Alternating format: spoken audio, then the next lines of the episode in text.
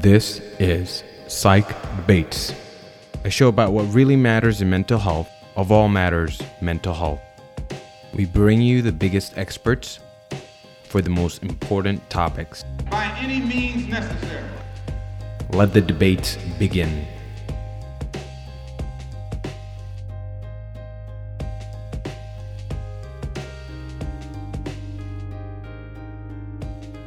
Hey, everybody, welcome back for another episode of Psych Debates. I'm your host, Dr. Monty Altahami, and I'm so excited to have you back on for this episode on race, identity, and radical openness.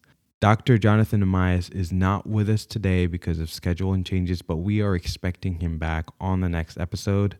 His humor and intellect are surely missed and felt. In this episode, our guest, Dr. Anton Hart, uh, is a training and supervising analyst of the William Alanson White Institute, associate co producer for the film Black Psychoanalysts Speak. And if you haven't seen his film, you should definitely check it out. He is somebody who speaks nationally and internationally on the issues of diversity.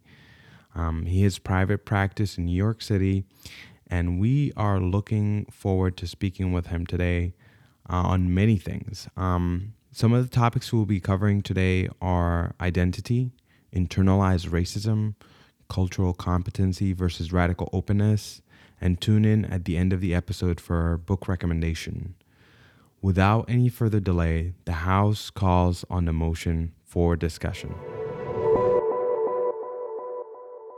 Dr. Anton Hart, we're so excited about having you on. You know, I've, I've had a lot of people ask me questions um, about this episode, about what things they'd be interested about hearing about. I really do want to start from the beginning. The idea, the idea of identity and race seems to be uh, flexible, and so to me, at least, um, see, I was born in Saudi Arabia, but I'm Sudanese by ethnicity, and having been born there, and I, I realized that I was Sudanese pretty early on. I can't really put a finger on it.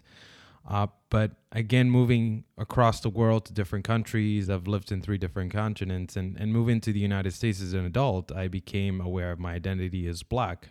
And that was also a new concept to me as a person. Um, so I was just curious to hear a little bit more about that, like the adoption of identity, or perhaps how that happens and why that happens. Well, so you're you're asking about racial identity in Mhm. particular. Mhm. Um, I mean, identity as a concept is interesting to think about because it involves a person collecting all of these complicated strands of what it is to be alive in the world and trying to make them into something coherent and cohesive rather than feeling as if everything is an overwhelming mess. And identity is a way of collecting aspects of oneself, one's sense of oneself, what the world tells us about who we are, the reflected appraisals of others that come up in conversations and interactions all our lives, collecting those things into how we understand who we are.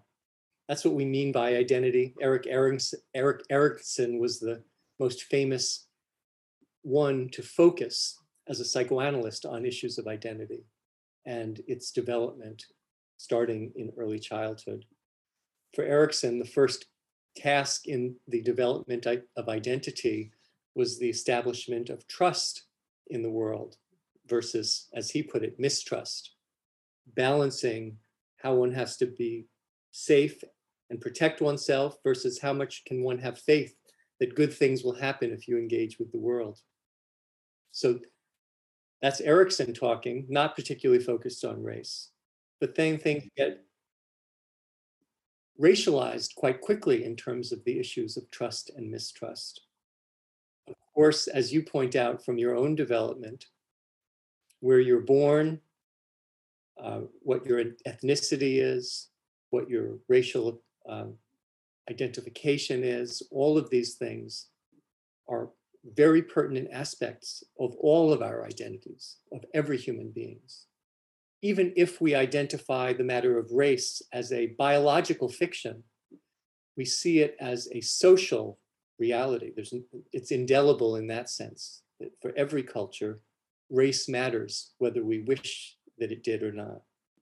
And so part of the formation of identity means formation of a racial identity for most people. Even those, by the way, who think, I, I, I don't have a race. You often, you often hear that in, uh, in race workshops and, and ethnic, ethnicity workshops. Sometimes white people say, I don't have a race, I'm white. And I think fewer and fewer, fewer people are willing to make such an assertion. People are becoming more aware that being white does not mean the absence of race. It means the occupancy of a particular position in social hierarchy in the world. This country I'm most familiar with, it means being in the supreme position um, with all of its entitlements and powers thrown in. And that is a significant part of the formation of identity too. Mm-hmm.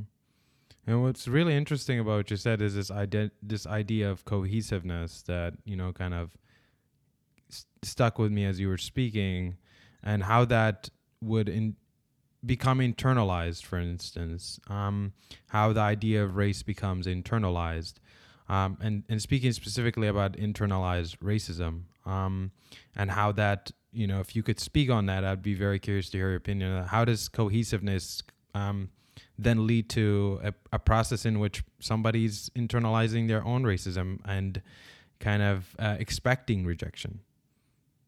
Yeah, it's a great question. We could spend hours talking about this actually, but I'll try to give a more concise response. Living in the world from the time of birth there is this overwhelming sense of curiosity that every human being, I think, starts with. We're all born curious and we want to look at things, touch things, hear things, taste things. We want to take them in as human beings right from the very beginning. And our lifespan really involves the, uh, the curtailment of that originating primary curiosity. It gets curtailed because being curious is not just a benign thing. It's not just cute. It's not just like the, the wide eyes of a child curious about the world. It's also dangerous to be curious because curiosity can make other people anxious. And curiosity can also lead to discovering things that we didn't expect and therefore the disruption of our sense of continuity of being. So we try to put things together, starting from early childhood, really from infancy. We start to put things together to assemble a world in which we know what to expect. We know what's coming. And we build a model of the world in our minds that allows us to have a comfort in predicting and not being surprised by what comes. Now, the benefit of that is we learn from experience. And so we don't get unpleasant surprises because we learn how to steer clear of them. But the cost of developing this model of what to expect and curtailing our curiosity about the unexpected is that we give up some of our willingness to be surprised some of our willingness to be curious about things that we don't know. When it comes to the matter of people who are different from oneself, there are problems that come, come up with curtailment of curiosity. People start to gravitate toward knowing what another person is going to be like on the basis of their skin color. Then they don't have to be curious about them because they already know about them. Even if that means sacrificing encounters that could be interesting and enriching with broad swaths of the population, even if it means sacrificing all kinds of interesting engagements, many human beings, arguably most human beings, are willing to sacrifice their, their willingness to be curious in the interest of the safety of knowing what's coming before it comes. It's a real risk to encounter a new person as if you don't know anything about them and you don't know what's coming and you could be surprised. Because such surprises that could happen between people at any moment really are a threat and they're a threat because they threaten our continuity of being our sense of the predictability of life the continuity of life and importantly our personal continuity the continuity of self. So people invested in a sense of personal continuity wind up sacrificing their curiosity so that their going on being will not be threatened by encounters with others who are different. And what that means is I want to racialize myself so that I know who I am and where I stand. And I, I racialize all others so that I know what those people are like and those other people and that third group of people. I know what they're like in advance and I don't have to engage and I don't have to be curious. I can stay with my own kind and things can remain in the relative safety of predictability. Yeah, and it's so interesting that one would compromise their uh, sense of self, or rather, would exchange this continuity of, of sense of self for perhaps this internalized feeling of in, inferiority and live with that. And and that's always a very curious dilemma isn't it? And it brings to mind you know i know that you you um this idea of radical openness that you you you you wrote about extensively. Um and i'm curious to hear about how that can combat that you know not only in the context of a dyad or, or rather for for our audience the context of a therapy therapist and a patient but rather in, in a broader context. Yeah. Well, Monty, you're pointing out something important that I didn't fully answer in my previous re- reply. You're pointing out the ways that some of the things that people cling to as the things that they already know and know what to expect are things that hurt them, hurt themselves. So, like expecting to fulfill the negative perceptions of others is part of the legacy of racism. Not only does racism result in people being discriminated against by those who have power over them, but it also results in a shaping of the individual sense of themselves. We see this time and time again with people's performance in school. I can remember as a child and I'm a biracial person. My father was African American, my mother was Eastern European Jewish American. Um, but I thought of myself from a pretty early age as Black. as biracial, but as Black. I also think of myself in the present day as white and Black, both, and, and multiracial. But anytime I had to take a test in school, a standardized test, the test felt like it was being delivered to me by white people who wanted to see me not do as well on the test as as my white classmates. So if you if you look at just that in microcosm, that example, like I feel that my white classmates felt like the people who wrote the test were on their side, were like them. And I had a feeling that the people who wrote the test were trying to, to figure out that I didn't belong in the advanced, the gifted class, or I didn't, I didn't deserve to do as well. So here, this becomes a part of my identity, my way of thinking about myself, and my way of expecting how I'll perform. And it preserves my sense of continuity of being.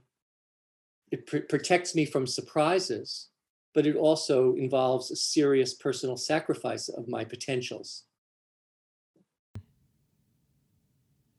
Yeah, I mean that's that that is very interesting how that um it's almost like a self-fulfilling prophecy that um Precisely. one kind one kind uh, to maintain this sense of self, one must also maintain uh, projections that others have on them um, that they've internalized in in some way, uh, which is very interesting. People don't really, I don't think it's as fully as appreciated by people um, that that can be perhaps the most detrimental component um, of the experience of being an other person or or being minoritized in some way Yes. and and I wonder what how how would one combat that in, in themselves because I know you speak about radical openness and radical openness tends to be this dance between a therapist and the patient where they they they- they're open to each other in in kind of being um, flexible with learning new information perhaps if I was to phrase it phrase it very crudely how would that work in the context of somebody doing that with themselves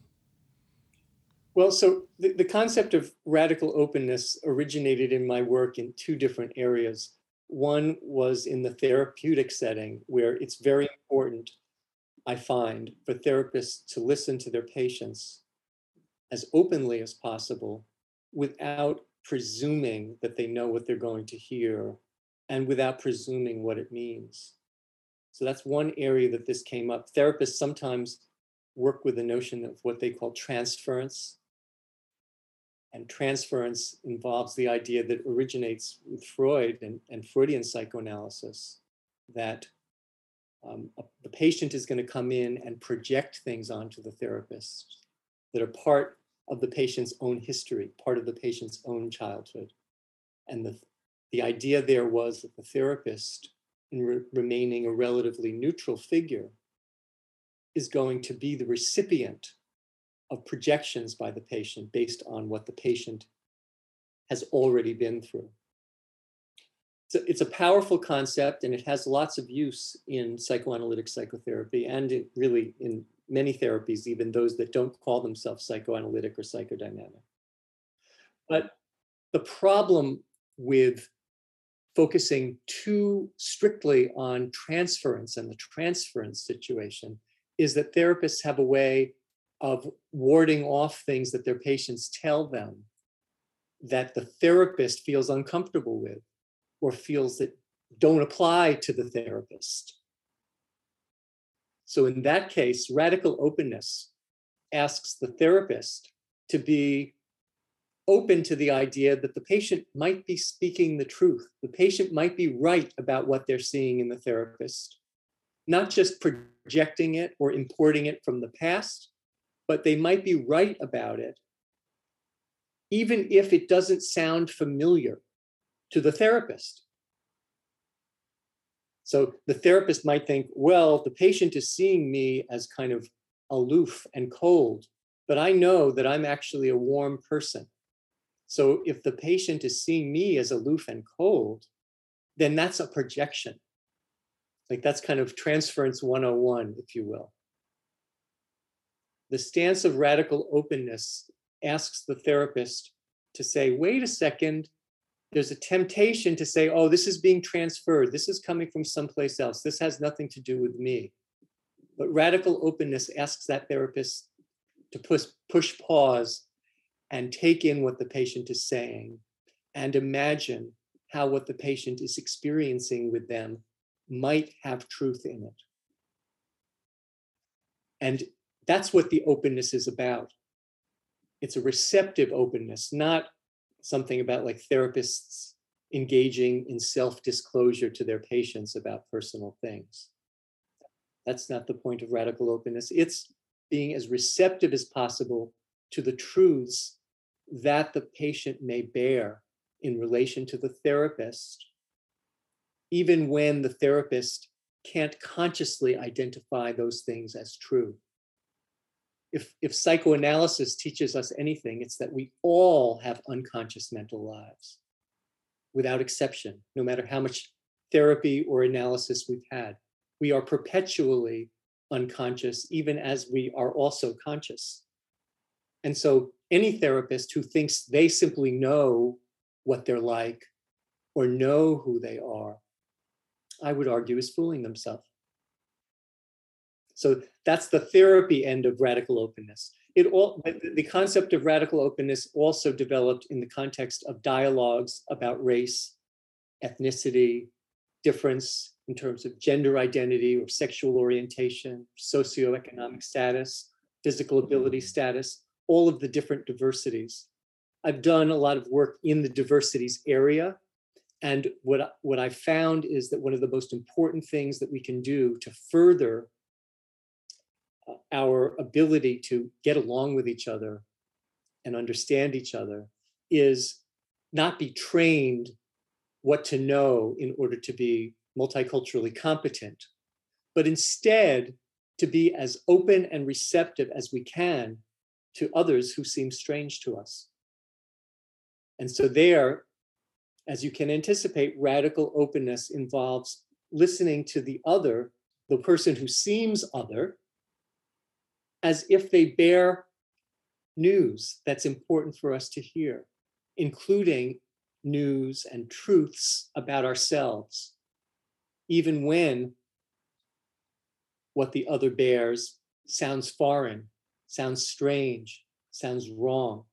Radical openness asks for the listener, the participant in the dialogue across race or culture or whatever, to listen with openness, with as few presumptions as possible, and with humility.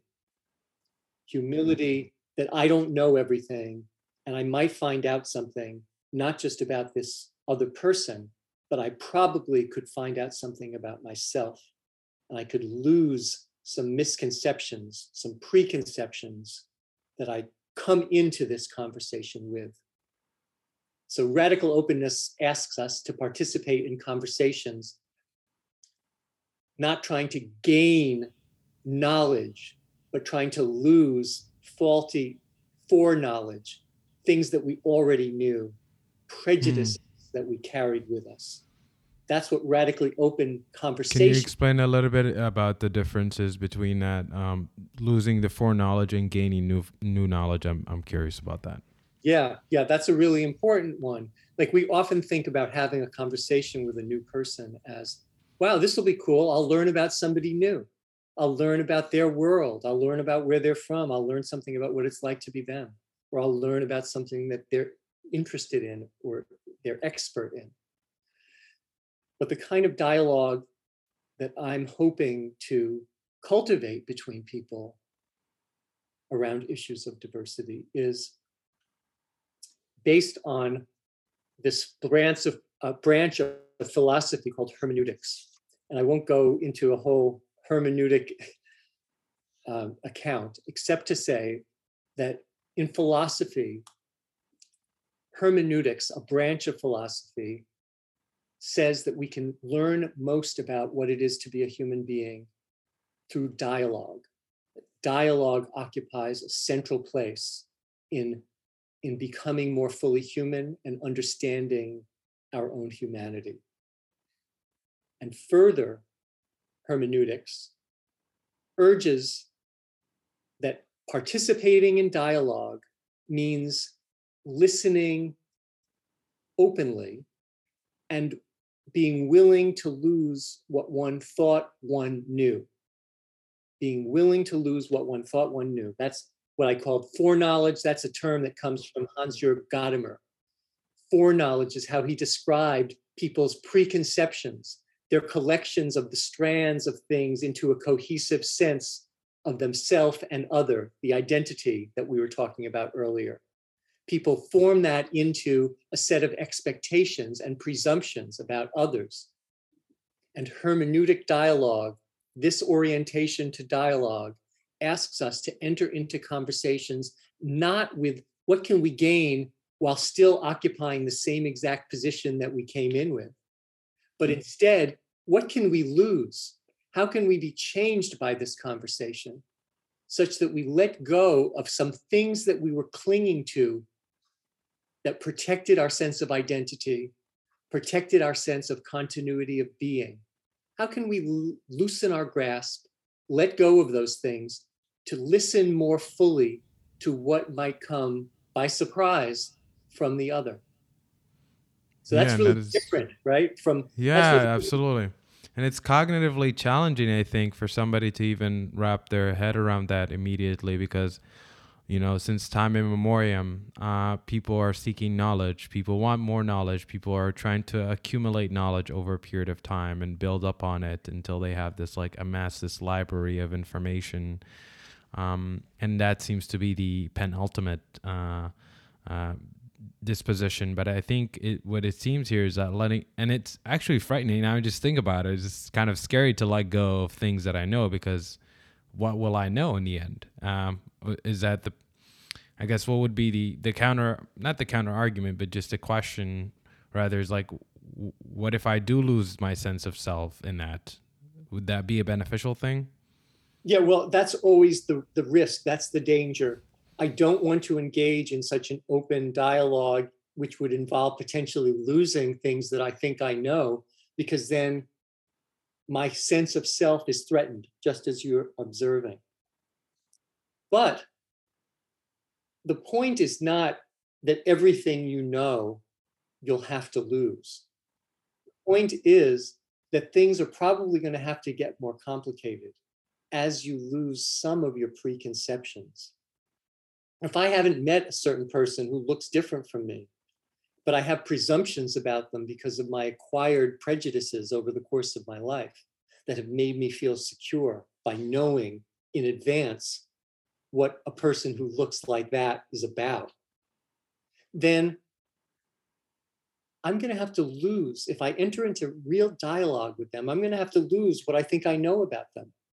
Now, that doesn't mean I have to give up everything doesn't mean I have to give up my moral convictions, the things I learned in school. Doesn't mean that, but probably it's best if we give up some of the things we learned in school because things are all, knowledge is always evolving and shifting and changing. And if we too rigidly adhere to knowledge, then it, it, it becomes stultifying and and inflexible and we're going to pay a price for such inflexibility of our models. But you're absolutely right in recognizing that there is genuine risk involved in having a really open, radically open conversation. Mm-hmm.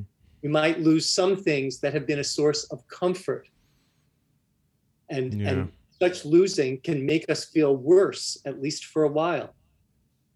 Absolutely, and I'm I'm also curious to hear about outside the context of um, a therapist and a patient or a client. How can one apply this? And, and I don't know if you've you've have given this any thought or not. How can how can a normal person apply this in their day to day conversations when they're trying to perhaps be more open and are willing to take that risk? How would they how would they do that? Yeah. So the first thing I have to say, uh, a little jokingly, is normal people are in psychotherapy all the time. Okay. you know, let's not perpetuate the, the stereotype that you have to be messed up in order to, to, to be in therapy. Like some of the most people I know are in therapy. And yeah, so, so, uh, but I know you know that, but I, I, I wanted no, absolutely, and I agree hundred percent. That's not that was not the intention. The intention was to rather say more more general, broadly speaking, other context. Uh, yeah. Perhaps when when you're not with your um, therapist, yeah. um, wh- how how can how can one person um, apply this in the context of, for instance, how can teachers apply this to their students um, and or colleagues in business? You know. Yep. Yeah. So so, so I have done some thinking about this, and and I I have uh, been interviewed, like particularly during the last election cycle, people wanted to know, like the nation is so divided, and and people are occupying different epistemological universes, uh, different um, orbits of what is real and what is not, and and how can we bridge the gap? How can we transcend the divide? And these are some of the questions that I've been asked and that I've done some thinking about, but I can't say that I have the ultimate answer uh, to, to solve uh, the, the, the, divided state of our nation and, of, and many parts of the world. But I will say this entering into conversation with humility is really what radical openness is talking about. And by humility, I mean I think I know certain things. I think I have certain understandings. But if I hold my understandings a little less tightly and listen to the other person as if they could potentially make my understandings shift, then I could be engaged in a radically open conversation. I, in that case, I, I, I'm prepared to lose what I think I know, what I think I'm sure of. It doesn't mean I have to give up those things. It doesn't mean going toward absolute relativism and saying, oh, you speak your truth, I'll speak mine, or I'll share your truth now. Like, I, I hate that phrase, by the way, speak your truth, because I think it's dismissive and patronizing. Like, I, I think that that rather than saying, you know, you over there, you can have your truth, and we over here will have ours. I think we're better off trying to see where we can meet up, trying to see where we can find each other, trying to see what we're clinging to that makes it hard to understand each other. Those are things that that ordinary people can engage in all the time. One way that I like to talk about this is through the idea of, of um, speech that is reflective and involves listening. So, in other words, listening while I'm speaking is the way I hope to speak. And by that, I mean that I'm speaking to a particular person. Here, you and I are having this conversation. I'm looking at your face on the computer screen, and we're we're in dialogue with each other, and I'm looking at your responses to what I'm saying. And I'm trying to find a way to connect with you and my sense of what is coming across. And my words will only come out the way they do because of the particular person that you are and your sensibilities and responses to me. And then you'll say some things to me, you'll ask some questions. I'm doing most of the talking because I'm the guest on your show. But the point is that speaking with the one who you're speaking to in mind is part of the concept of radical openness.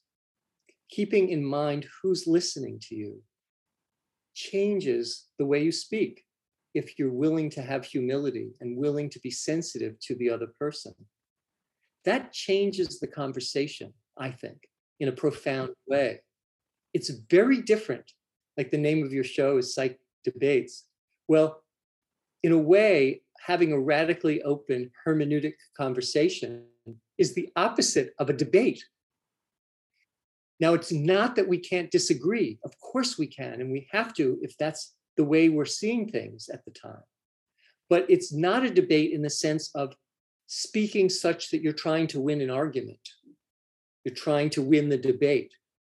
Radical openness asks us, in a certain sense, to try to not to lose the debate, but to try to lose the understandings that we have that are changed as we speak to this other person and as we listen to them.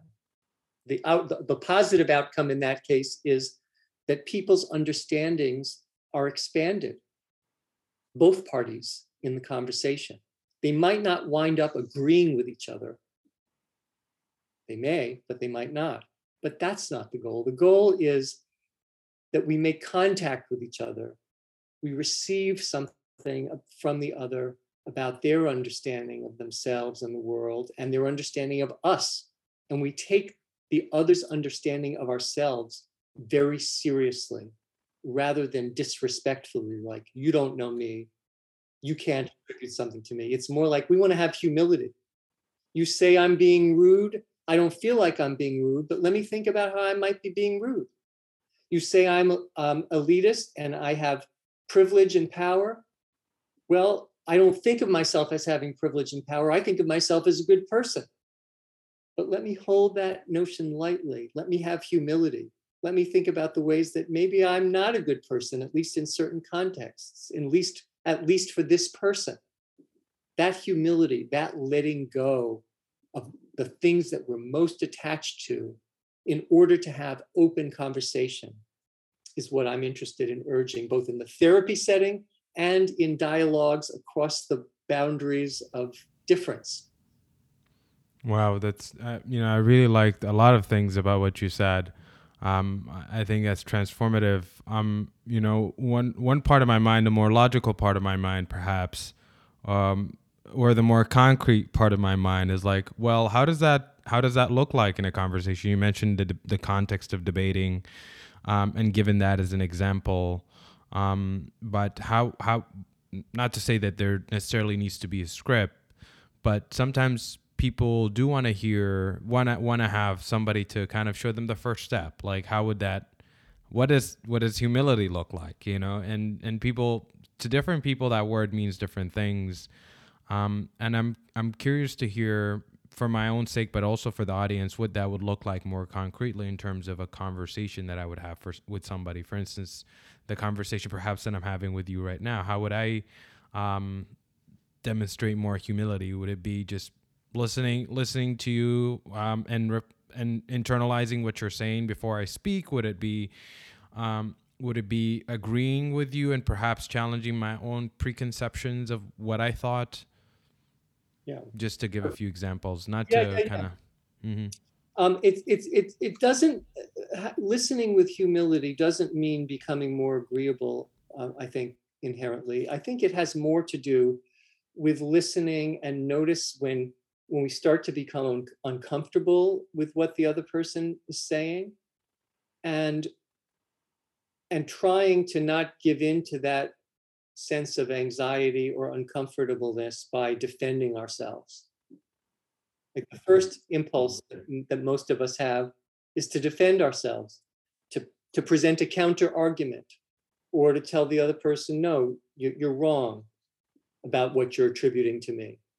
And, and this stance asks us to say, hmm, I'm hearing something right now that sounds strange to me, that sounds foreign to me, but I'm going to still try to listen to it and sit with it for a while and try to, to try to take it into my care is a phrase that I a phrase that I like to use.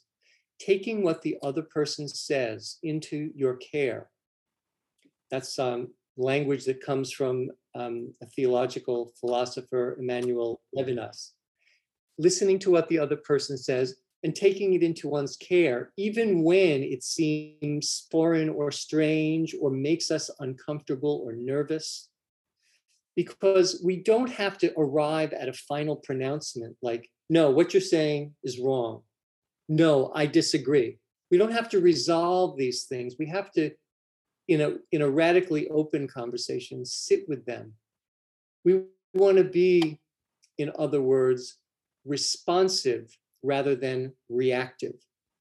That's a crucial distinction I, I, let, I make all the time in the therapeutic context and other places. Being responsive means really sitting for a while with what you're hearing and being thoughtful about it when, when you do respond.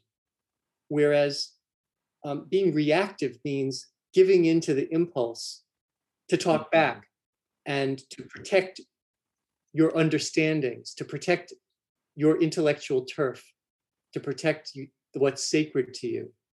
And that reactivity, being reactive rather than thoughtfully responsive, can lead to escalations very quickly in conversations about things that are difficult. Hmm. Well, that's a really interesting concept, and I think we can we can spend the rest of the hour or many hours talking about it. And I have so many questions, but I do want to get to other more important questions as well, Okay. um, which is when it you know as as a as a provider and being black and being a psychiatry resident and i imagine for yourself being a psychoanalytic a psychologist you're part of a very small group of people uh, in, in terms of or you know in, in terms of um, comparatively speaking uh, in, t- in regards to other races other um, other folks in the in the field. Mhm. and i'm curious to hear about what are some of the issues that you think are pertinent for a black patient specifically. Um, what are some of the unique presentations? I know they're probably again this is could be the whole podcast but i'm just curious to hear about some of the starts of those things um, and what providers should be aware of as kind of a follow-up question to p- folks that are might not be black Yep, yep, yep. So, so, so forgive me f- for, for, for taking exception to the term provider, but I do want to say that I don't like to use the term provider. I, I like to use practitioner or therapist or psychiatrist or psychoanalyst or social worker. I don't like provider because I think it's an invention of the managed care industry, of the insurance industry, and it's it really represents an attempt to commodify um, and and reduce the sense of expertise of therapists who train long and hard to do the work that they do. Calling them providers, I think, degrades our professions. So that, that was my little axe to grind that I wanted to put, put out there. No, thank you. That I'll, I'll definitely sit with that. Great. Sounds good. So, so I think that I, I in my practice, I do see um, a significant number of people from various racial minorities, including people who, who are who consider themselves black. Significant proportion of my practice, and uh, one of the reasons for that is that um, practitioners of color are so few and far between, as you have pointed out. One of the things that I've written about is that every single person, every person of color, and every person who's white, I put white in quotation marks because whiteness has all different kinds of meanings. We're all suffering from, from fallout from the legacy of slavery and from the trauma of slavery both us Black people and also white people, as Frantz Fanon urges us to, to recognize that, that nobody escapes the tyranny and the suffering and the toxic fallout, the corrosive fallout of racism, enslavement, subjugation of human beings. Black people have a particular fallout from it, particular transgenerationally transmitted experience of trauma, oppression, degradation, devaluation. And it's still going on through Jim Crow into the system of mass incarceration that we live under in this country in the present day. Um, Bryan Stevenson recently, just over this past weekend, was giving a lecture to my professional organization, the American Psychoanalytic and he was presenting staggering figures about how many people we lock up, mostly people of color in this country who are locked up, children, women, men, old, young. We lock people up as a matter of policy, systematically. And, and Black people, whether they've been locked up or not, suffer as a people from that state of affairs. And also living under the conditions of white supremacy, which we are living under. I think that used to be like a controversial thing to say. I think at this point in the evolution of ideas, at least in the in the professional and personal settings that I walk in, uh, th- there's no more debate about whether we're living under the conditions of white supremacy. We are. Question is, you know, what can be done to dismantle it and to, to make a world that's for all people.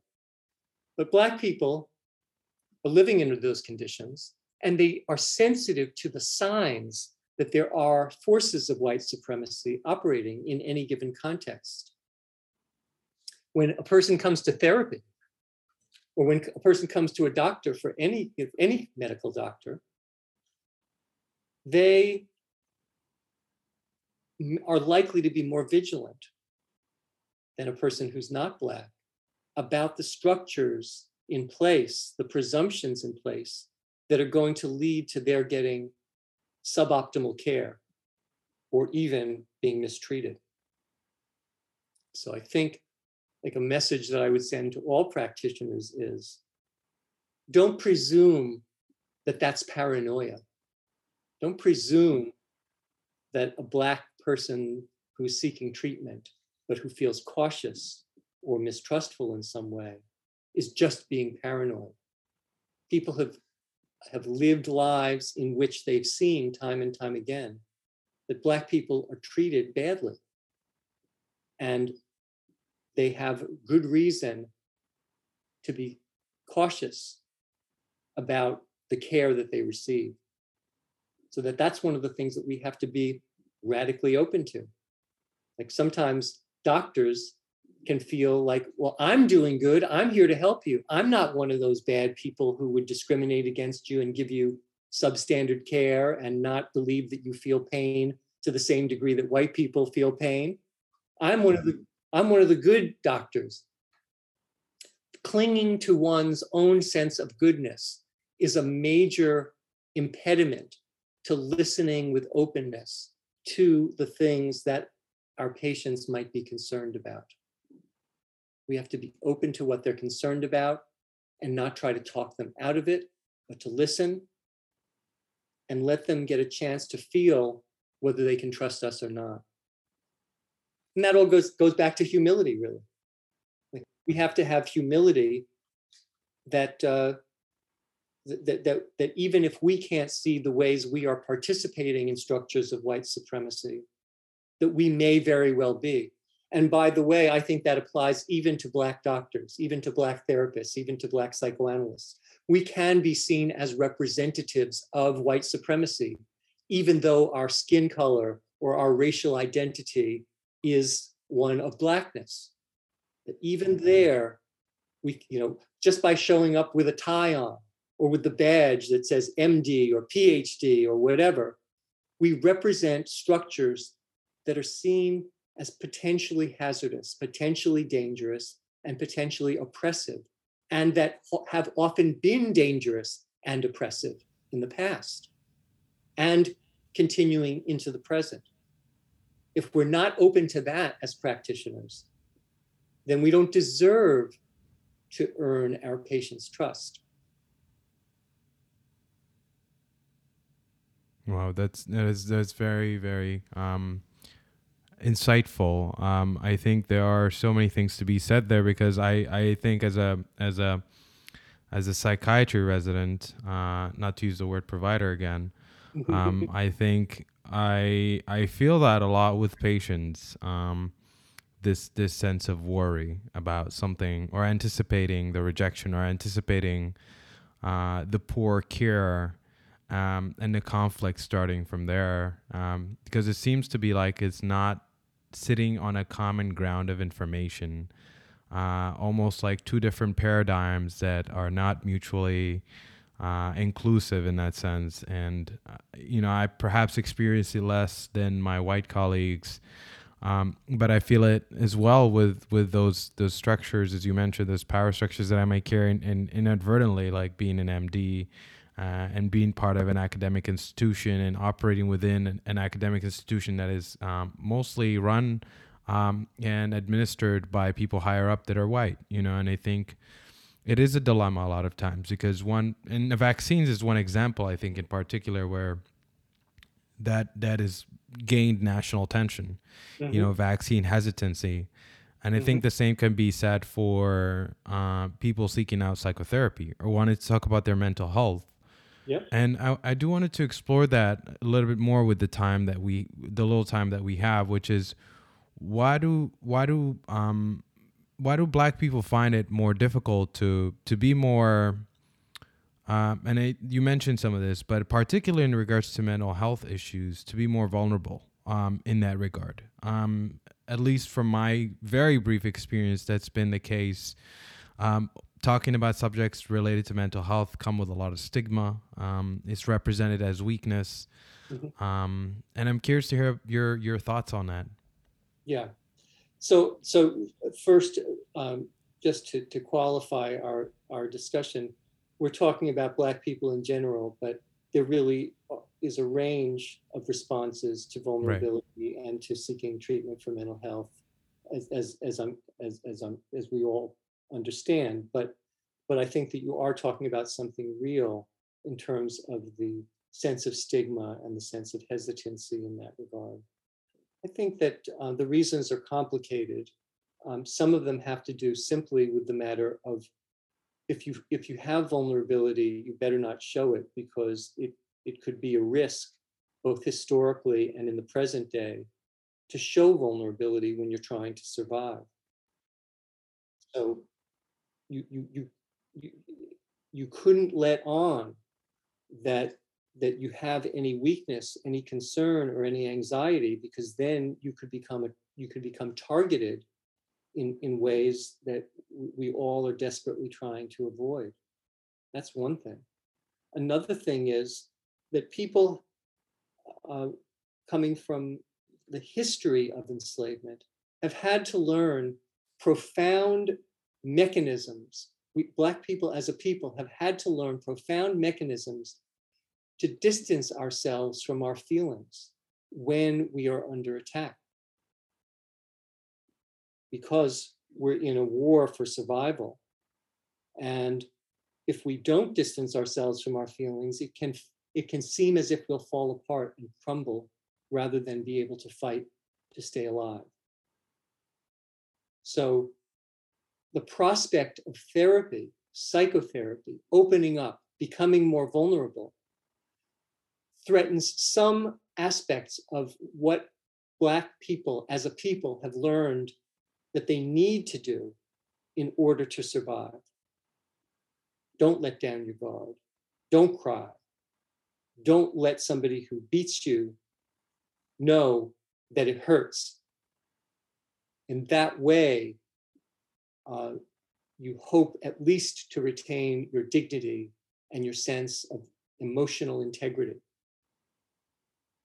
So that represents a major challenge for people who want to offer psychotherapy, mental health services to people of color, to Black people in particular.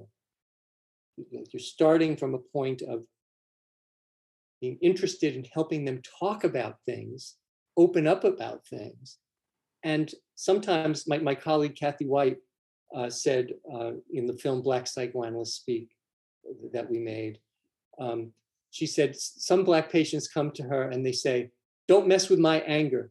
You're going to try to take away my anger by analyzing me, by helping me see what lies behind my anger, which might be something like vulnerability. And, and, and, and, and Kathy was arguing that, that this is a sensitivity that comes of the attachment to the anger, the need to, to be able to retain that anger as a vital source of survival. My colleague Beverly Stoute has written recently about Black rage, she calls it, a rageful response to discriminatory oppressive processes. And she's tried to develop the idea that it's adaptive, that we can't just try to analyze rage out because people depend on their rage for their own emotional, psychological survival. So so, so these are these are issues that we have to be respectful of. We have to be respectful of what we're asking people to lose, what we're asking people to let their tight grip to, to relinquish their tight grip upon. Hmm.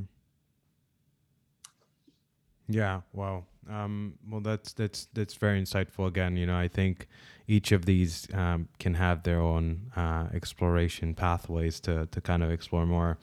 You know, I did want to explore the idea of otherness just in the last few minutes here how that you know we i you know i tried to speak from the context of um of being black and for black people and i think now i'm curious maybe to hear from the other perspective and how that otherness forms how does how does one become or or how does racism how is racism created from another person's perspective um Hmm. Uh, if, I know we have a few few minutes here left, and I'm trying to squeeze as much value for our audience members, so we can we can keep it as short as as you wish. Yeah, um, I'm not sure what to say. I mean, uh, racism is so pervasive in every society, in, in every culture, all over the globe, and we see that it seems to have a certain kind of survival value for groups because groups can band together in hatred of others who are different. And there's a lot that people want about that banding together and of, of getting rid of and depositing over there in that other group the things that are bad, including things about us that we don't want to own. We can put them elsewhere and they're over there safely over there rather than a threat within ourselves. One thing that I want to circle back to, Monty, from the last question.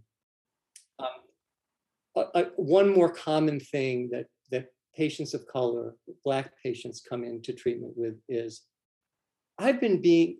A person might say, "I'm being treated this way. I feel like I'm being discriminated against." But people tell me I'm crazy. People tell me that that's not what's going on, that I'm not being promoted for some other reason at work, or I or this happened to me not because of my race, but because of some other reason. And it's starting to make me feel crazy and depressed.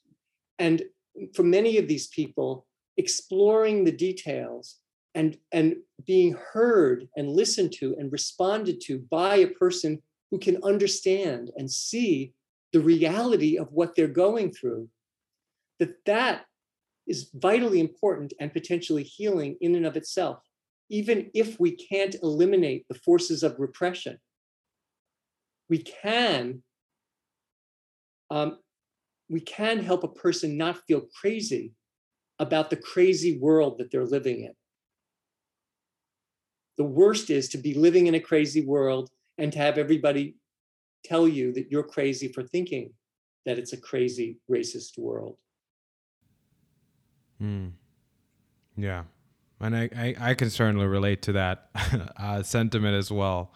Um, I know we got a couple uh, minutes here, and uh, one of the things that I've been trying to do for our audience members is see if we have any, um, if you have any recommendations for if they're interested in learning more about identity, um, about how they could think about these topics in a more nuanced way. If you have any book recommendations, uh, we'd be happy to take them. If not, that is acceptable as well as we conclude. Well, I mean, there's so many books to read. I think the most interesting, important books on issues of identity are books that are written by um, by writers of fiction rather than by academics, quite frankly. Um, like, I, I, I recommend reading Richard Wright. Re- read the book Black Boy if you want to understand something important about Black experience, rather than reading some academic who's organized different studies and perspectives and made a certain argument. But read not just Black authors, but all authors, any author who renders the human experience true to life is going to be a rich source of information and understanding, much richer than a person who's putting a theory forward. Well, thank you so much, Dr. Hart. It's been really awesome uh, talking to you about this topic. I've learned so much. I'm really excited for our audience members hearing this episode. Um, and I'll be I'll be tuning in to some of the things that you put out um, to make sure that I stay updated, and we'll be attaching that reference for our audience members in the podcast description. Thank you again for tuning in to Psych Debates for another great conversation.